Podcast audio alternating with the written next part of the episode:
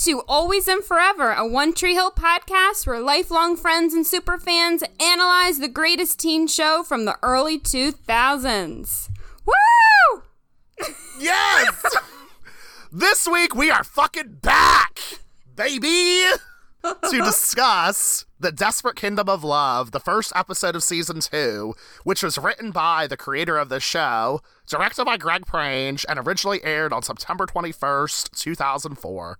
So, Jeremy, it's been a while. Like, a really long time. It kind of has. I feel a little bit awkward right now. I'm like, hey, how's it going? Like, it's been forever, despite the two of us talking every single day. Yep. Like, can we still podcast? Do we know how to do it? We're doing pretty okay, right? Yeah, we are. We've recorded a few episodes at this point, and they've been okay. I know. We just haven't released anything in so long, and we miss doing that. But exactly, we didn't intend to have this long of a break, listeners. We're sorry about that. But life kind of happened. Grad school for me, Jeremy and his new job. There was just a lot going on. Yeah, so it's been a balancing act for sure. But we will say this. We do not plan to take a break this long. Again, we'll still take breaks because we're human. But between seasons, I don't think we're going to be doing this big of a gap of a break. No. We honestly missed all of you. And for full transparency, though, I know we're not going to take as long of a break between seasons, but we are going to say we will be airing episodes only 3 times a month instead of every week, like we did previously. That'll give us some more time to produce and edit episodes and make sure we're not, like, stressing ourselves out or anything like that. It's just to make sure that we don't have as long of a break. Yeah, this will make the podcast more consistent, I think. For sure. Instead of having, like, a 72-month break, you know? But we have to say thank you to a listener like you who left us a review during our hiatus. So it's nice to know that none of you forgot about us. We really, really appreciate that. I know. I loved reading that review that you're about to share, because I know which one you're sharing, Jeremy. Oh my gosh. This review was left by A_Devi23, and the headline says, "Wonderful podcast. As a longtime OTH viewer, I've watched the different episodes many times throughout the years, but I've never seen season 1 through 9 straight through since the show finished, and I did that recently and discovered the podcast while doing so. I love the chemistry and banter between Jeremy and Caitlin, and they bring lots of great opinions to the table. Watching the show again in my 30s, and knowing the things that have come out about the show have changed a lot of my perspectives on the storylines of the show, and it's interesting to hear these perspectives from you guys as well. Excited for the 2nd season. Hope it comes soon." Well, we are here. That we are. I love how this listener acknowledged the fact that we're, like, kind of criticizing the show in some capacity, which that's like a big part of what we've been doing is, like, looking at it through a 2020, 2021 perspective since the show aired so long ago originally. While simultaneously loving it. Oh, yeah, for sure. Because, you know, like we say all the time, you can still love things even when you're critiquing it. It makes it more fun. Yeah, exactly. But we really did appreciate that review. Thank you so much. And if any of you want to leave us a review on Apple Podcasts, please do so. And we would love to read the review on the show, because we like to have our ego stroked. Jeremy. Just a tad. But really, thank you for all the reviews that have been left so far. We really appreciate it. Yes, yeah, absolutely. It genuinely makes us feel good, so I always joke about having our ego stroked, because I like to be arrogant sometimes. But anyway, all right. Listeners are like, okay, shut the fuck up. We just want you to talk about season 2. Okay, let's move on. Always and Forever is spoiler-free, but stay tuned after the credits for a fully spoiled discussion.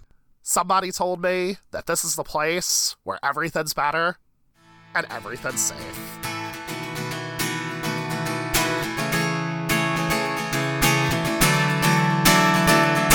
The season 2 premiere starts off with Dan's funeral and everyone mourning his death. But wait, Deb is only dreaming. Dan is alive and in the hospital, but hasn't woken up yet. Deb's guilt for not calling the ambulance immediately because of Dan's threat, "Better hope I die," eats away at her, and she worries that Dan won't survive. Keith and Lucas arrive in Charleston, and Keith immediately gets a phone call about Dan. They contemplate whether to stay in Charleston or head back to Tree Hill. Keith is against going back because of all the terrible things Dan has done. But Lucas reminds him that Dan's his brother, and that's what matters most. Meanwhile, Karen struggles with Lucas's absence. She visits Whitey in the hospital, and he gives her advice to take a few chances in life. In other news, it's the second day of Brooke and Peyton's Hoes Over Bros reunion tour. Yes! They rekindle their friendship during a boat trip and bonfire on the beach. Peyton reveals that Lucas left a note behind for both of them before he left town. And at first, Brooke is upset that Peyton didn't tell her sooner. But in the end, they decide not to read it and burn it in the fire instead. News of Haley and Nathan's marriage spreads through Tree Hill. Deb finds out because she sees their wedding rings and becomes very upset and even blames them both for Dan's stress and heart attack. After that encounter, Haley begins to question why they got married and worries that they are too young and move too fast. Nathan reassures her that they made the right decision and he will love her always and forever. Sounds like a great name for the podcast, doesn't it, Caitlin? I know. What a great name. Oh my God. In the final moments, Keith and Lucas return to Tree Hill and Dan wakes up to see Keith comforting Deb. Dum dum dum.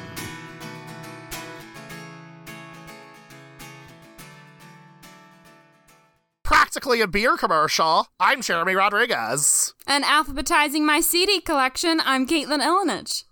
Woohoo! We are back for season 2, baby! Oh my gosh, I'm so excited. Yeah, this season I feel like is very underappreciated. I feel like there's a lot of good stuff in this one. I would agree with that. And it's like one of the, I don't know, maybe this is controversial, but one of the best seasons. Not as good as season 3, sure, gosh. Because that's we're on the record of saying that season 3 is our favorite. Oh, don't get me wrong. Season 3 will always and forever be my favorite. But season 2 is one of the better seasons, I think. It's fun. And I feel like One Tree Hill starts to become One Tree Hill in this season. And It's just a fun season.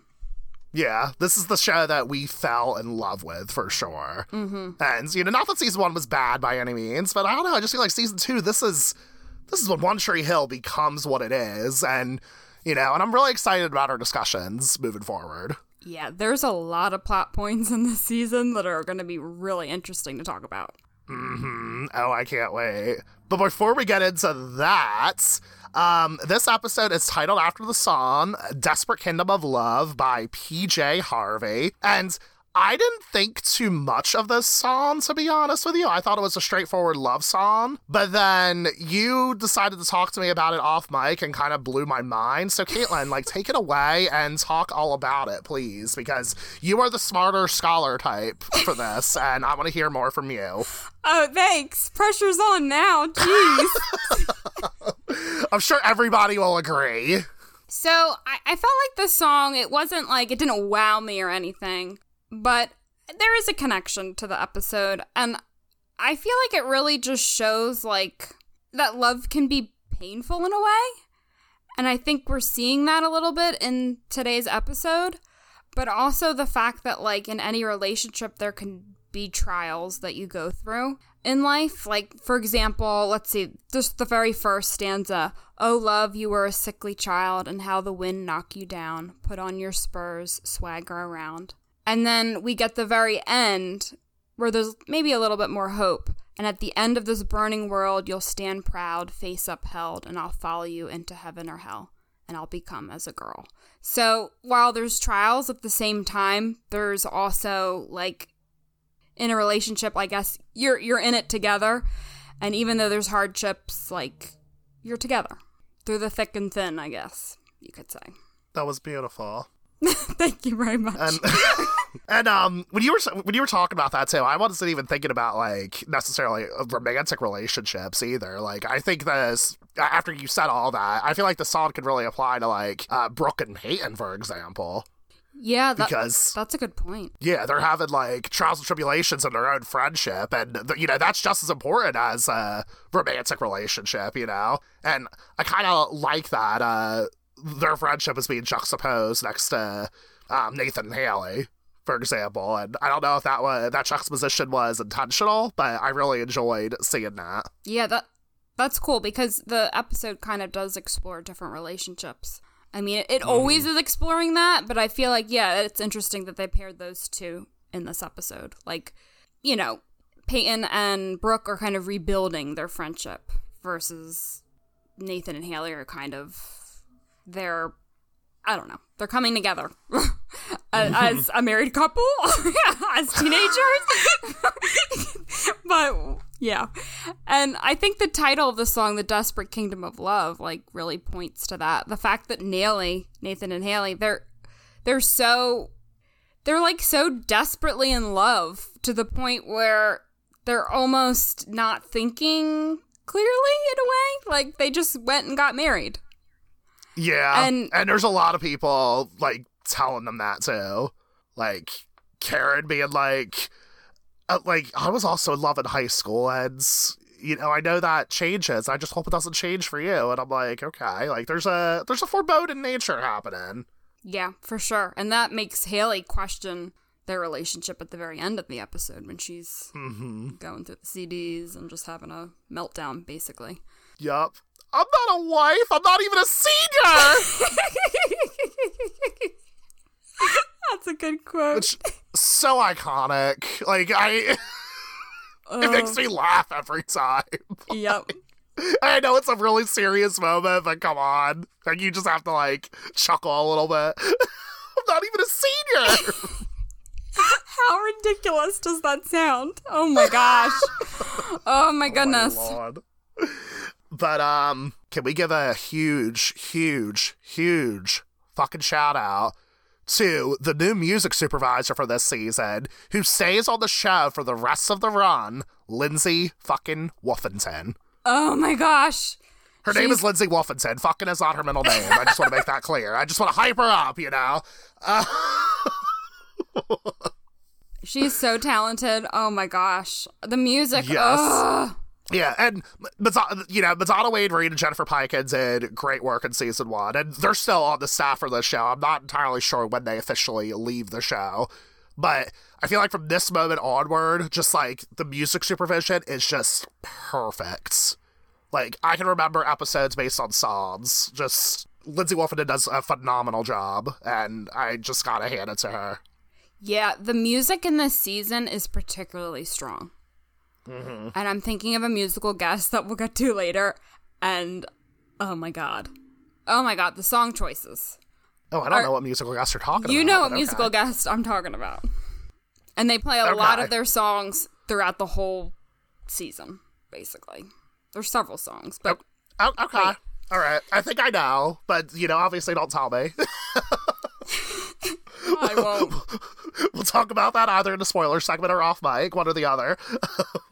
But yes, Lindsay Wolfington is just, she's just a treasure, and we're going to be hyping her up a lot, probably for the rest of the series, to be honest with you.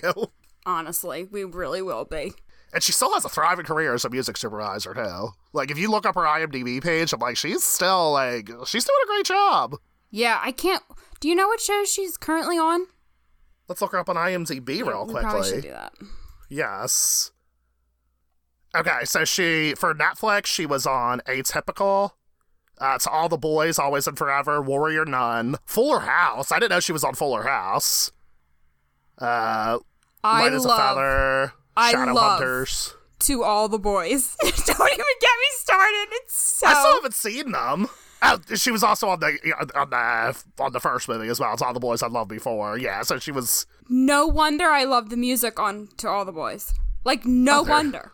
Because she's just so talented. There you go. Yeah. I can't handle it. She's made her mark, for sure. Even in this episode, I feel like there's a lot of incredible moments. Like, even for when I was trying to pick my favorite musical moment, it was kind of hard. Yeah, I had two that I was really liking. Yeah, same. But yeah, other than that, should we get to some of the main plot points for this episode? Yeah, let's start off with the big one, Dan's heart attack. Oh my gosh. Will Dan die? Nope. They start off with a fake-out dream sequence, and it's wonderful. I know. When you're watching that episode, like, obviously, as fans, we knew that he survived those heart attacks. Yes. We already knew that. But, like, wow, that really, like, set you up to believe that he was dying. Or he was dying. He died. But right. It was very short-lived, so. Yeah. Because he wakes up at the end, and then he sees Deb and Keith hugging, and he's like, whoa. And then you're wondering, like, what is going to fucking happen?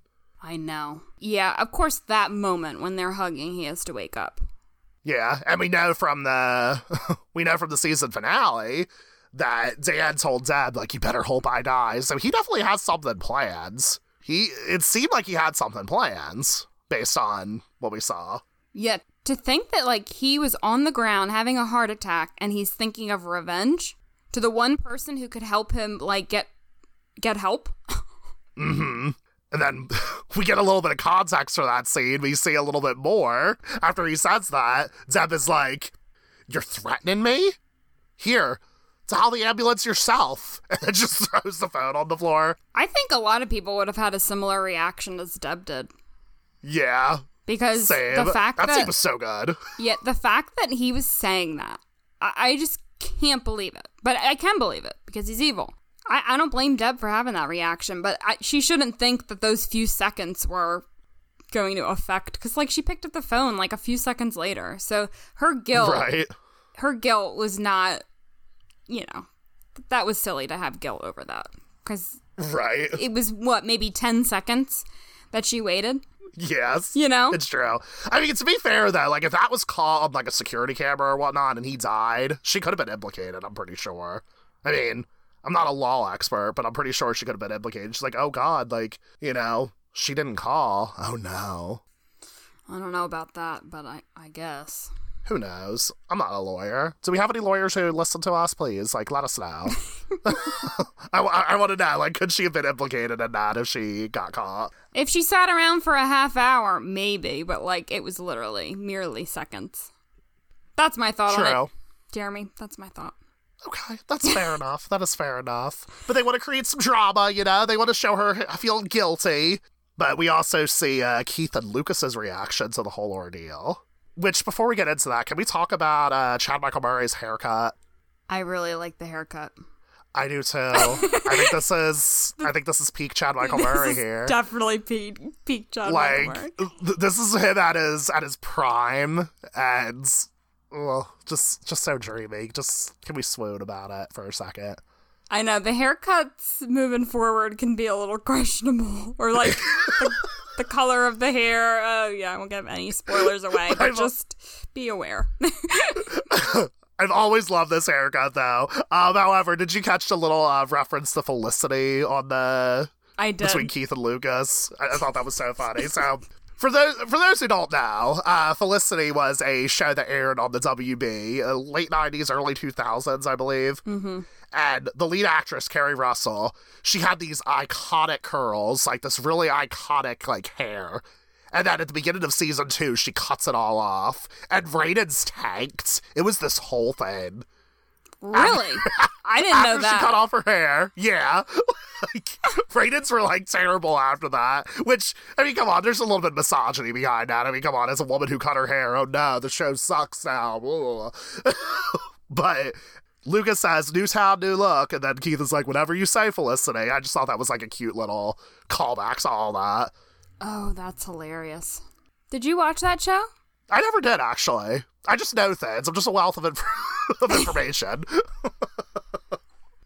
Can you believe, though, that as soon as they get to Charleston, Keith gets the call about Dan? And it looks like they're not going to be living there anymore. I know. So the thing is, why do they have to make such a big decision about staying? Like, it's one thing, all right, let's go back to support everyone. But why is this the reason to go back permanently? Yeah, exactly. They don't have to move back. Yeah, you're absolutely right.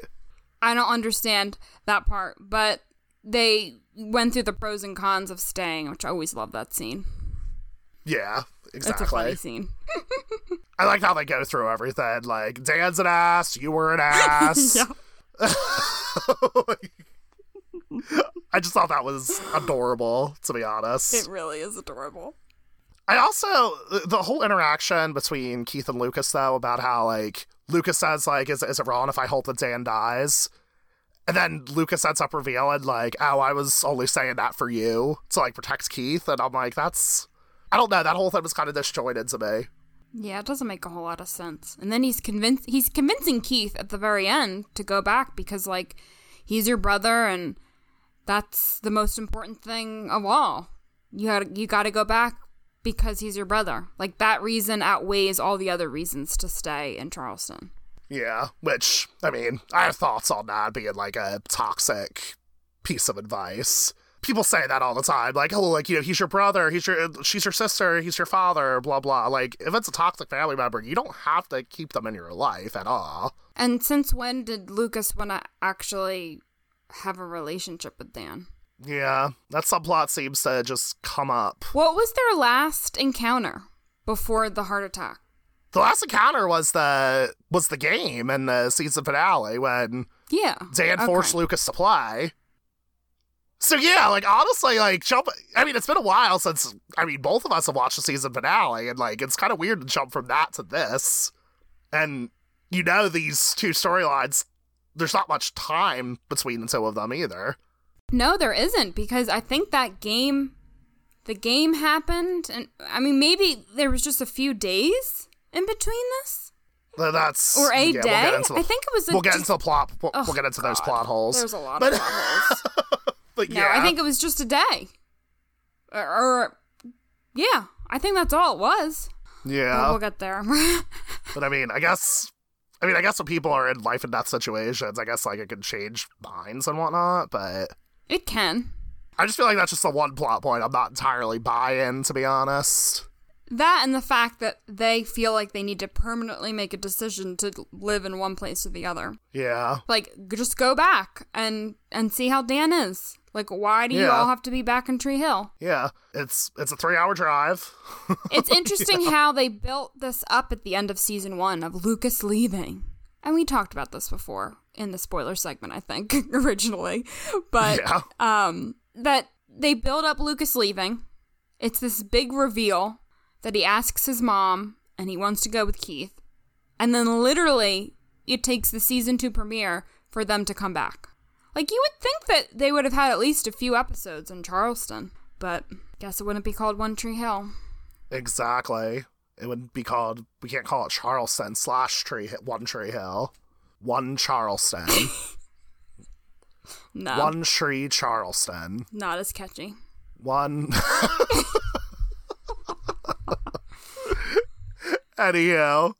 So I found Nathan's reaction to all this was pretty, like, I mean, he's worried, but, like, he doesn't really have a huge reaction compared to the other characters. Right.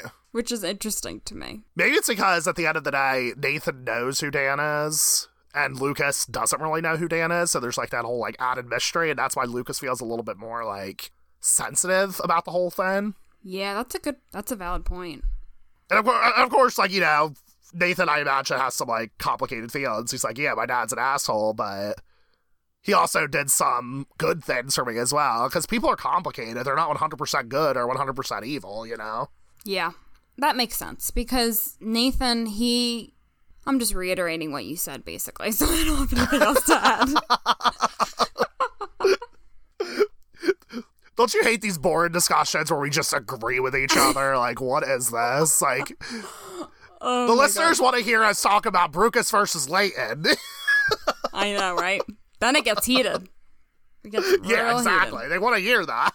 But yeah, I got you. Nathan's conflict in this episode is more so, like, his marriage to Haley than it is him dealing with Dan's, like, is Dan gonna live or is Dan gonna die conflict, you know? Right. Like, telling, like, you know, family members and everything like that, both via the flashbacks and in the present day, like, trying to tell Deb and everything. Deb being like, shut up, Haley! Shut your selfish little mouth! That caught me off guard, honestly. Yeah, that moment got heated when they're in the chapel. Although I really liked how, like, Deb's discovery, though, because she had her wedding ring on her hand, and then she's, like, holding Haley's hand, who also has a wedding ring. And then it's just, like, I don't know, it was kind of cool to see the two, those two hands, like, next to each other, you know? True, kind of representing different aspects of, like, a relationship. Like, the fact that Deb's going through a divorce versus Haley's just, you know, a newlywed. Yeah. I also think, like, it's a little far-fetched, though, that Deb she'd be paying attention to someone's ring on their hand and realize that that was Haley's left hand and not her right hand. I mean, fair. I always thought that was a little far-fetched, but okay. They had to come up with, like, some reason for her to discover, you know? They did. Oh, boy. But, that was a big... Deb's reaction was a big contrast to Ethan and Haley's parents, who are just lovely people, but at the same time, like, is anybody going to be this supportive of their teenage daughter getting married? They really played these parents to be eccentric. Yeah. Non-traditional. Super liberal and hip. Especially the mom. Like, especially the mom. She's the one who was, like, driving that whole storyline, basically. Mm-hmm. And convincing the dad. Yeah. That character is played by Bess Armstrong, who also played Patty Chase from My So-Called Life. The mom in My So-Called Life, I should say. And the entire, like, so I didn't watch My So-Called Life until years after I finished watching One Tree Hill. And the entire time watching this, I was like, Patty Chase would never... She would never approve of this. That's funny. I've never seen that show. That's a show you should definitely fucking watch. It's 19 episodes. It's on Hulu. Very 90s, but, like, that show is just perfect from beginning to end. It's a shame it didn't get picked up for season 2. Aw. But anyway, you'll get to see her play a very different character on that show. Interesting. It's just, ugh. I can't believe it. I just can't believe it. Yeah. I'm exasperated thinking about it because her mom, I'm like, this is their youngest daughter also. Mm-hmm. Like, their youngest kid. And they're just like ready to retire and move on, I guess. That's what it seems like. They're just ready to, like, be empty nesters and move on to the next stage in their life, in a way. Yeah, which, I mean, go them, but... Come on, your daughter's 17, 16, 17, we don't, you know, that's still, like, unclear at this point. But I see how the writers, they had to address, like, how all this went down, you know, because they needed permission since Haley, I mean, Nathan was emancipated, so I guess he technically doesn't, but Haley needed permission to get married. So they had to explain it somehow. And I feel like the only way they could is, like, if the parents said yes. How else could they explain it? So then they had to create these characters who would somehow allow it. Because they trust their daughter so much. That's really the reasoning. They trust Haley. And then they brought up the whole storyline about how Haley's mom, her parents didn't want her to get married to her husband. So they threw that in there as well. Yeah. And then Lydia, Haley's mom, sure says, okay, we forbid her to do it. She hates us. She keeps seeing him. Maybe she gets pregnant. She drops out of school. She turns to a life of prostitution. Oh, there she is, smoking crack and sleeping in the gutter. Wow, what an image. That whole thing was just funny to me, even though nothing wrong with prostitution, by the way, just saying, we are pro sex work space here and always and forever. But anyway, it was still a funny line, regardless. Because it was just so dramatic how she basically acted out that line. It was really good.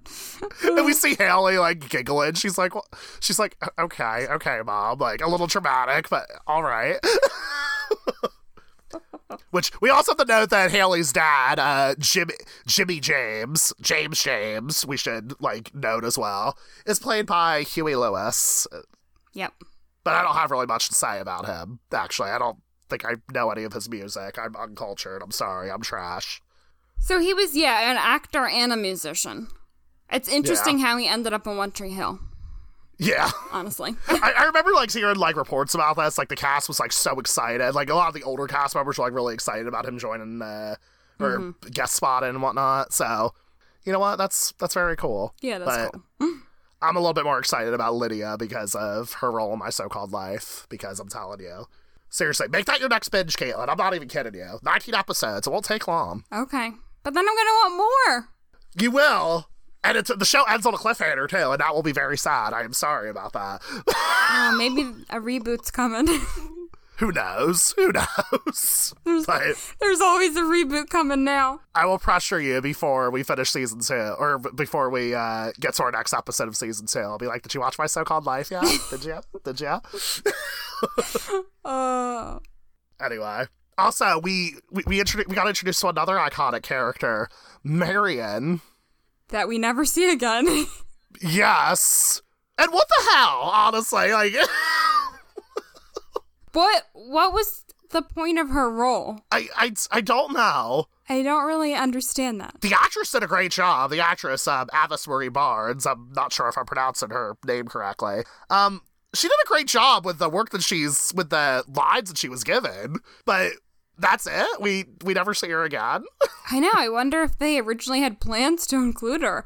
And I also find it funny how Haley walks in to her house and she's like, where's my mom? Like, it's your house. Go find your mom. She's already acting like this isn't her house anymore. And then having this whole exchange with Marion. Marion? Yeah. Okay. That's her name, yeah. And... oh, that's funny. Which I gotta say, when Haley first like enters the kitchen, I thought Marion was her mom until Haley says, like, "Is my mom around?" Yeah. Which I thought that'd be really cool. I'm like, oh god, like Haley's mom's black. I mean, that's really cool. I kind of like that representation. And then they just sort of like, and then it turns out like, oh no, not her mom. It's just a random character who just gets shoehorned in there. Like, I don't really know what that is. Yeah, I don't know what went on with that. Other than, like, it kind of helped build the mom's character a little bit. The dynamic, maybe. I've seen her relationships with other people. I can see that. That's the only thing that I can really guess. Otherwise, it didn't really make a lot of sense to have another character in that scene. Yeah, it was very random. Like, I honestly almost wonder if, like... if the show was getting, like, insulted for, like, having too many white people. And then they said, like, okay, like, no, look at us. We're not racist. We're going to have one black character in one scene on this one episode. Like, I always wonder if they were, like, trying to, like, tick off a checkbox, which is terrible. Like, if you're going to have a new character, you better, like, give her, like, actual work, you know? Yeah, that's a good point. It could have been. Yeah, that's lots to unpack about this show's lack of diversity, but... you know what? Go Marion. I stand Marion. Oh, and can we talk about how the fact that Haley's mom shouts out the window, Haley's pregnant! Shall we sit? They're so funny. Oh, my God. Oh, my gosh. It really was quite... they're very funny parents, that's for sure. Oh, they are. I love seeing them. It gives me chuckles. Oh my gosh. Oh, it's funny. But they ends up approving of the marriage, which, you know, go you, Lydia and Jimmy. You're great people, I guess. And we get a little bit more. Did you watch the deleted scene? I did, yes. Refresh my memory. It's been a while since I've seen it. Yeah, you get a little more, I don't know if context is the best word, but you get a little bit more of this storyline. It's with Haley's dad and Nathan, and basically he's challenging Nathan about marriage and asking him, like, why marriage? And that's when Nathan basically says he'll always love his daughter, no matter what. And it was a pretty short scene, but I felt like the dad was actually challenging Nathan, which we don't get in the actual episode. Yeah, so that's true. It made it a little bit more believable because you got some more context to the whole story. Yeah, and you know what? You kind of lose a lot with that scene, to be honest, because we show that Haley's dad had a little bit of backbone. He didn't just give in, you know? And I feel like there was no scene I mean, Nathan was there when they told her parents, but no one really directly questioned him necessarily. Yeah, we didn't know about their relationship.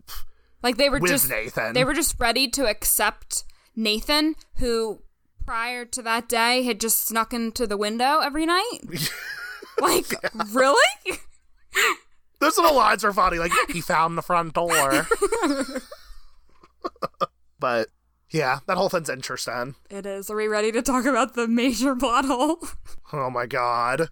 So for our season finale, we received a message from @KimKirtland on Twitter. And this, we were aware of this, and we vaguely mentioned it in the spoiler segment of our season finale, but now is the time where we can talk about it. So when did Nathan and Haley get married? Did they get married after the basketball game, or was it during the day?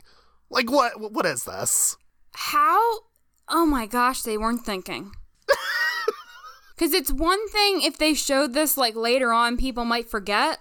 But when you're watching these seasons back-to-back now, it is... Exactly. You can't not notice the plot hole. You can't not notice it. Okay, so, just to recap, this is the timeline. So... at the end of season 1, Nathan and Haley they're talking about doing something after the game. Very much nighttime. Very much nighttime. Let's reiterate that. It is nighttime. And then they drive off together. The next morning is when you see Lucas, knocking on Nathan's door. You see the two of them in bed together. And then it's oh my God, they had sex. And then Haley's oh, we got married last night.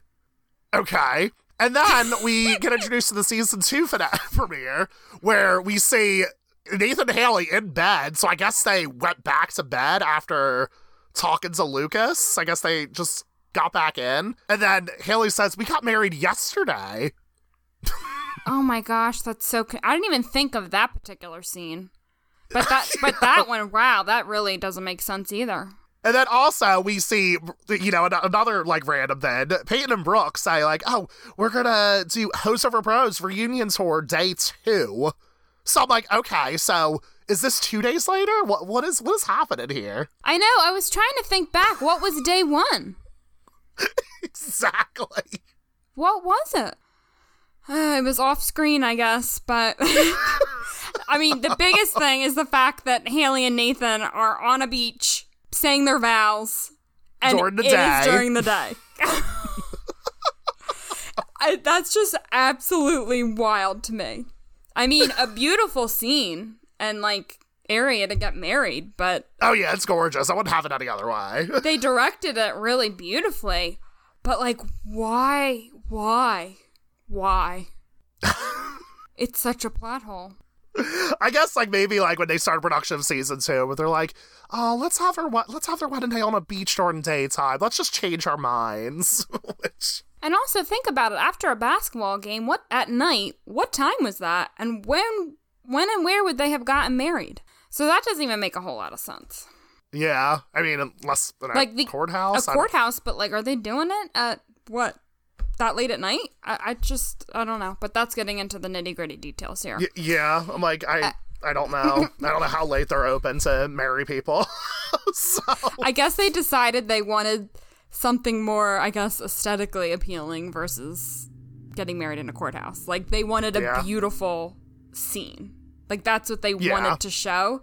So they had to change the time of day. Yeah. And that happens sometimes. Writers will just, change their minds and just be okay, hopefully nobody notices this, but we're going to change this up. Oh, but we notice. So we're going to pretend it didn't happen. Move on. Oh, Lord. But, yes, we addressed that. Great. Yep. We're good. So, day 2. Talk about more exciting things. Yes. The Hoes Over Bros reunion tour day 2, apparently. What was day 1, Jeremy? What actually happened? What do you think? I almost wonder if day 1 was supposed to be the whole thing with, Brooke, Peyton, and Nikki, about how, Brooke fooled Nikki. Was that day 1? Yeah, I guess maybe it was, because they... Does that count as day 1? I guess. Because they were plotting against Nikki and working together, so I guess that really was day 1. All right. That makes sense. Okay, we answered our own question. I guess. all right, we're good. I loved their scenes. It was so great. And I love how... Go ahead, I love their chemistry. Like, they have really good chemistry. I agree. I'm gonna ship Peyton and Brooke now. You do your Dev Row, and I'm gonna do... Hell yeah. So what would their ship name be? Is it? I'm pretty sure there's a ship name that already exists, but Brayton... Yeah. Prucas? No, not Prucas. That sounds not very pretty. Why did I say Prucas? No, that's a... It's definitely not Prucas. That would be like a little triad. It would be Pruk, yeah. I don't like... It sounds like prick. Brayton. Brayton all the way. Yeah. Yeah, but Prucas would be if Brooke, Peyton, and Lucas were in a triad, which that would be cool, I guess. I would like that representation. Prucas. Oh my god. Anyway, That's so funny. But yeah, Brayton. Brayton's better than what you got. Sounds like prick. Yeah. So no, let's not do that. Anyway, Brayton, cool. But they just have such a fun energy to their friendship. Mm-hmm. They get on the boat together. They're practically a beer commercial. Uh-huh. So cute. I mean, they are. But at the same time, there's this underlying tension because Peyton sees that like little note from Lucas on her door, but she doesn't show it to Brooke or anything like that. And then she's like combating this whole thing, like, do I tell Brooke? What do I do with this? And then Peyton ends up coming clear, and then, you know, it's a source of tension for a little bit. I wonder why her first reaction was to hide it. I mean, it was addressed to both of them, and I know that it stirs up emotions, but as far as they knew, Lucas was leaving and not coming back. So why hide the letter? I mean, she didn't hide it for very long, so... Yeah. Did she hide it for 2 days or 1 day? Yeah, who knows? But it wasn't very long. And she admitted, you know... I mean, she kind of explains that. She says she didn't want a boy to come between the two of them, and she was just loving the time that she was spending with Brooke. But at the same time, I feel like it would be better to be honest. And that's understandable. To have those feelings, for sure. But then not telling Brooke is almost putting Lucas between them even more. Mm-hmm. Because then it makes it a problem. So I say that. Yeah, I think she should have told Brooke right away, but I get her feelings. I do. And we have a listener question, don't we, related to this? Yes, we do. This question comes from Jenna Lee, and Jenna Lee wants to know our theories about what Lucas wrote in the letter. What were your thoughts, Caitlin? So I think it was really just an apology for the past year. I don't think it was anything like super shocking. I just imagine him apologizing for everything that went down and breaking up their friendship because that's what he did. I mean, he was the cause of that. And I think he feels bad that it happened that way. I think Lucas does have regrets about it. Yeah. I think the note would have been an honest, like, sincere apology. I got that, so. Or I also thought, like, you know, he was going to be, like, super nostalgic and, like, all broody with his letter about how he appreciates memories with both of them, mm-hmm. about how he appreciated times with both of them. It wasn't, like, you know, going to be, like, a thing where he says, like, oh, like, you know, I love Peyton over Brooke or Brooke over Peyton or anything like that, of course. It was just going to be, like, a nice, like, nuanced letter. Again, like you said, apologizing for everything in the past. And, yeah, because I feel like at this point, Lucas thought that he was never going to see Brooke and Peyton again. Mm-hmm. And that obviously changed things. But, yeah, we never find out what's actually in this letter, though. I know, because they burn it. Yeah. Hope there wasn't any money. Oh my god. I want to know from some of the listeners, though, like, what are your theories about what could be in this letter? Like, email us at alwaysothpod@gmail.com and send us your thoughts, and we'd like to address some of them. Oh, I'd love that, yeah. I want to hear what other people's thoughts are. For real. But, and then we see, for one thing, at the very end of the episode, we see Lucas find Brooke and Peyton. How did he find them? How did he know? Another plot hole. It's very dramatic, too. It's just, like, him off in the distance with his very sexy haircut. Like, that's a good shot of Chad. It just is. Yeah. He's really dreamy. Swoon. Anyway, and then you see Brooke and Peyton being like, oh, Lucas. And they're just looking at him like, oh no, now everything's going to change. It's all so dramatic. And we'll talk a little bit more about that in the coda, which this coda was really great. The song that plays in the background is Lie in the Sound by Trespassers William. And one note. A lot happens. Can I make one note?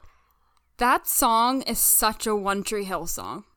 Like, it is such a One Tree Hill song. And only One Tree Hill fans will understand that. Like a nice, like, ballad. It's good. Yeah. It has, like, a broodiness to it also, I feel like.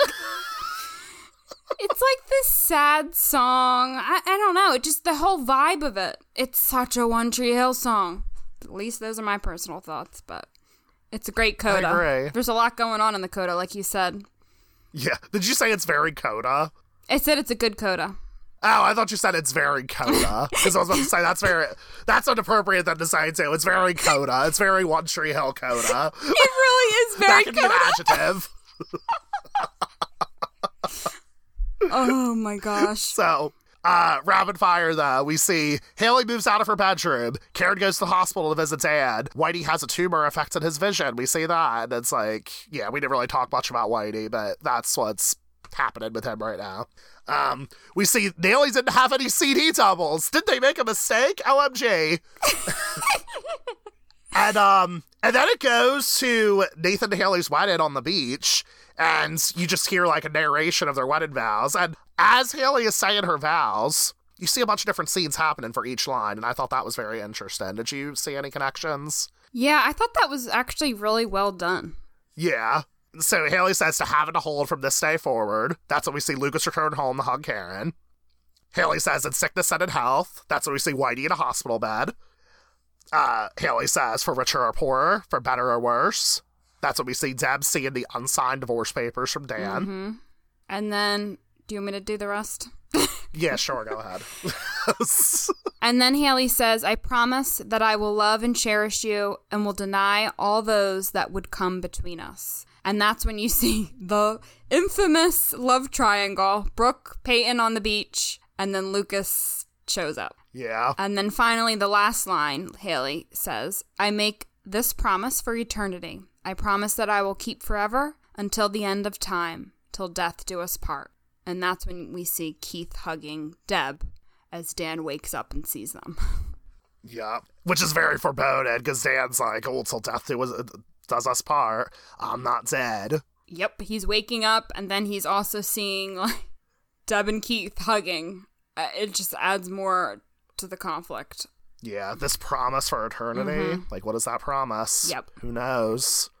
Overall, I really loved that, how it paired up those scenes with their vows. It was just really well done. The codas are just going to get better and better. I know, and it's just a strong premiere episode, I would say. Mm-hmm. Do we want to get to our favorites? Hell yes! What was your favorite quote, Jeremy? Oh, I had to pick this one. Someday this beach might wash away. The oceans may dry. The sun can dim. But on that day, I'll still be loving you. Always and forever. I promise you, Haley. Aww. Because, come on, I had to pick the quote that our podcast was named after. And Always and Forever is, like, mentioned, like, a lot throughout the course of the series. So. And this is the first episode, right, where Always and Forever is actually said. Yup. So now, newbies to One Tree Hill, now it should make sense what our podcast name is.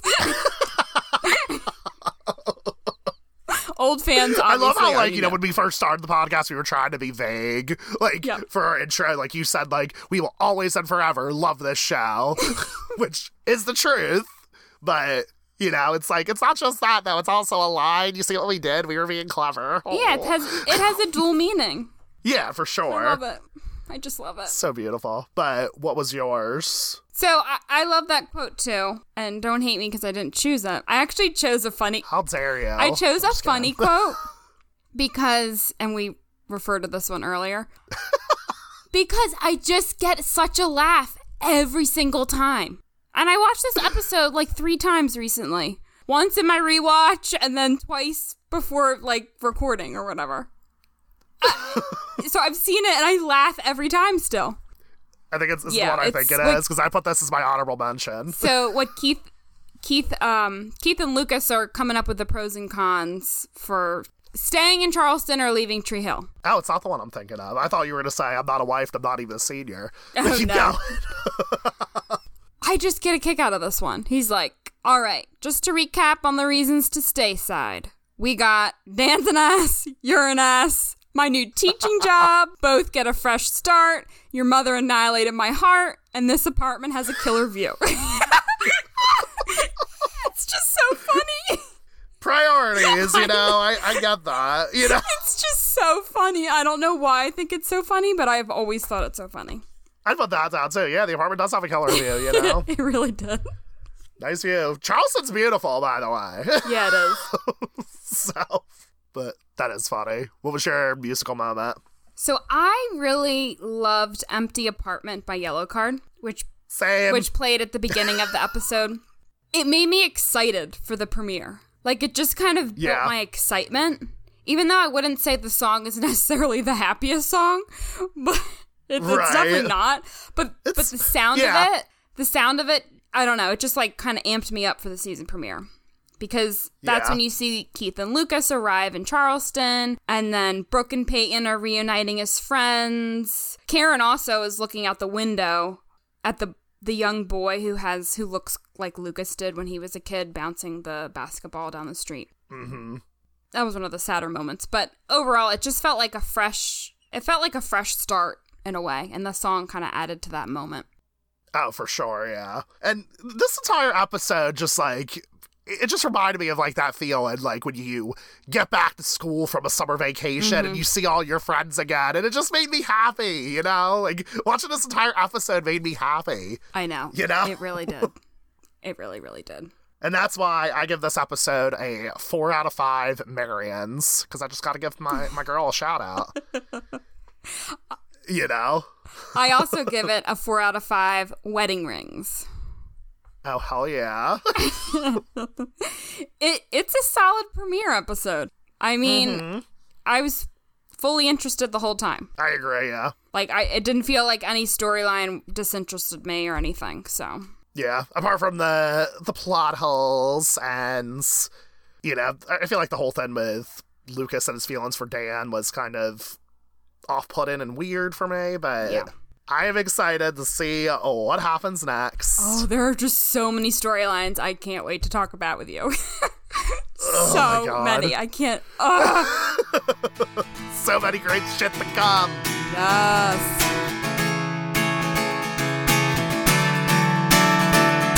Always and Forever is on Twitter, Instagram, and Facebook at AlwaysOTHPod. You can also email us at alwaysothpod@gmail.com. I'm Jeremy Rodriguez, and you can find me on Twitter at RodriguezJeremy. And I'm Caitlin Illenich, and you can find me on Twitter at MissIReads. Outside of following our socials, the easiest way to support us is by rating and reviewing us on Apple Podcasts. That helps One Tree Hill fans new and old find us. You can also support us via Patreon, where for as low as $2 a month, you can gain access to bonus content, our private Discord server where you can chat with us and other listeners, and early episode releases. Visit patreon.com/alwaysothpod for more information.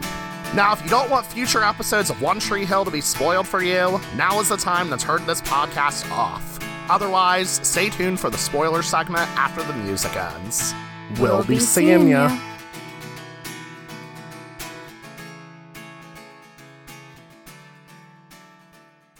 Welcome to the spoiler segment of Always and Forever. This is your final reminder to turn off the podcast if you do not want spoilers. So this is the first of many times where Dan has a brush with death and then just doesn't die. How many? What? Like, can we count the times? So yeah, this is the first time. And then we have the end of season 2 with the fire. Yes, which, by the way, listeners here, there was a moment where Caitlin brought up, like, oh, like, I saw season 3, and I know that Dan doesn't, because Caitlin watched season 3 first. ends before she saw seasons 1 and 2. And then Caitlin was like, oh, well, like, I knew that Dan was alive. And then I was like, Caitlin, you can't say that because the end of this season. So that was the part that we had to cut out. I'm glad. Just so you know. Thought that was funny. I'm glad you caught that because I was not thinking, obviously. Yeah. I mean, we're so, like, ingrained in the show, like, how are we supposed to know? I probably would have done the same then, and then I thought about it, like, as you were talking, I was like, wait, maybe we shouldn't say that. He dies so many times, or almost dies so many times that, like... Yeah. So, that's 2, and then we see him get run over... Well, I mean, we see him try to kill himself in prison, but that was, like, pretty quick. That wasn't, like, a cliffhanger or anything. He... gets run over by a car in season 5. Yeah, that was season 5. The runner. I was thinking the car. I was trying because then Nanny Keri captures him. And Nanny Keri kidnaps him. Oh my gosh! Then we have the heart transplant that gets eaten by the dog. Oh my god, that was awful. But like that, he was like dying, and then that was his last chance or whatever. But then he goes to Mexico or something and gets a heart transplant there. And somehow, yeah, like on the black market. Somehow survives. Which, by the way, that whole thing with the dog card, did you know that there was like I think it was written by BuzzFeed. There's a whole article about that. About what does it say? Just like everything, like like behind the scenes film. And it's actually a really fascinating article. Like you laugh, but like they were talking about like all the things that like went into it and whatnot. Like their decision for making that storyline. It's very, very interesting if you ever read it. I'll send it to you. Yeah, you should. Really fascinated. That moment was like, that was just like a big F you to him because. Yeah. Like, you see that, you're like, what the fuck, a song? This is what gives Dan bad luck? Yeah.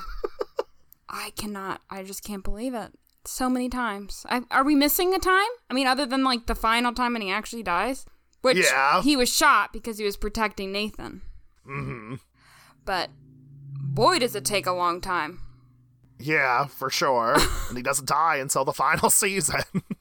And he goes through a redemption arc and everything like that, which, we'll unpack that as the series goes on. I'm kind of curious to see, like, how my thoughts have changed on all of that. Because seeing him right now, I'm like, oh, God, like, he just needs to die. But I know my feelings are going to change on him as the show goes on, Yep. So. He goes through such a transformation. And he's in his worst stages right now. He's not at his worst. We already established that before because I misspoke in the last episode. Yeah. But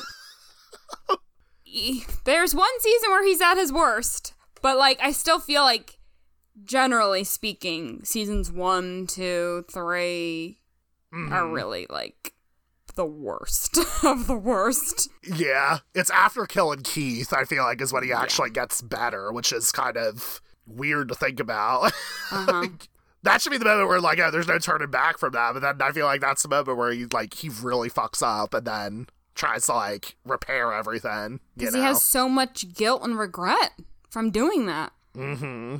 Oh my god, when we get to that, whew, we're gonna unpack out of that. Oh my god. But this season, there's so much shit that he does. He hires Jules to make Keith fall in love with her and then break his heart.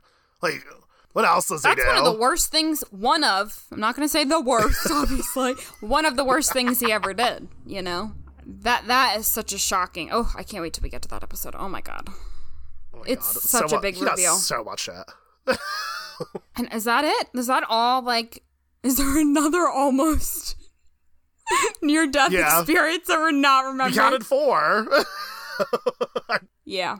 I'm pretty sure that's it, honestly. I think it is. But... the dude still has 9 lives, and that's just the truth. And also, truth doesn't make a noise. Unlike us in this podcast. But anyway, Truth Doesn't Make a Noise is the second episode of season 2, which we will discuss next time. According to our OTH DVD box sets, party time. Lucas, Peyton, and Brooke throw a wedding reception for the newlyweds. Meanwhile, Deb and Dan seem to be trading personalities. She's stirring up trouble 24/7, and he's Mr. Warmth. We'll be seeing ya.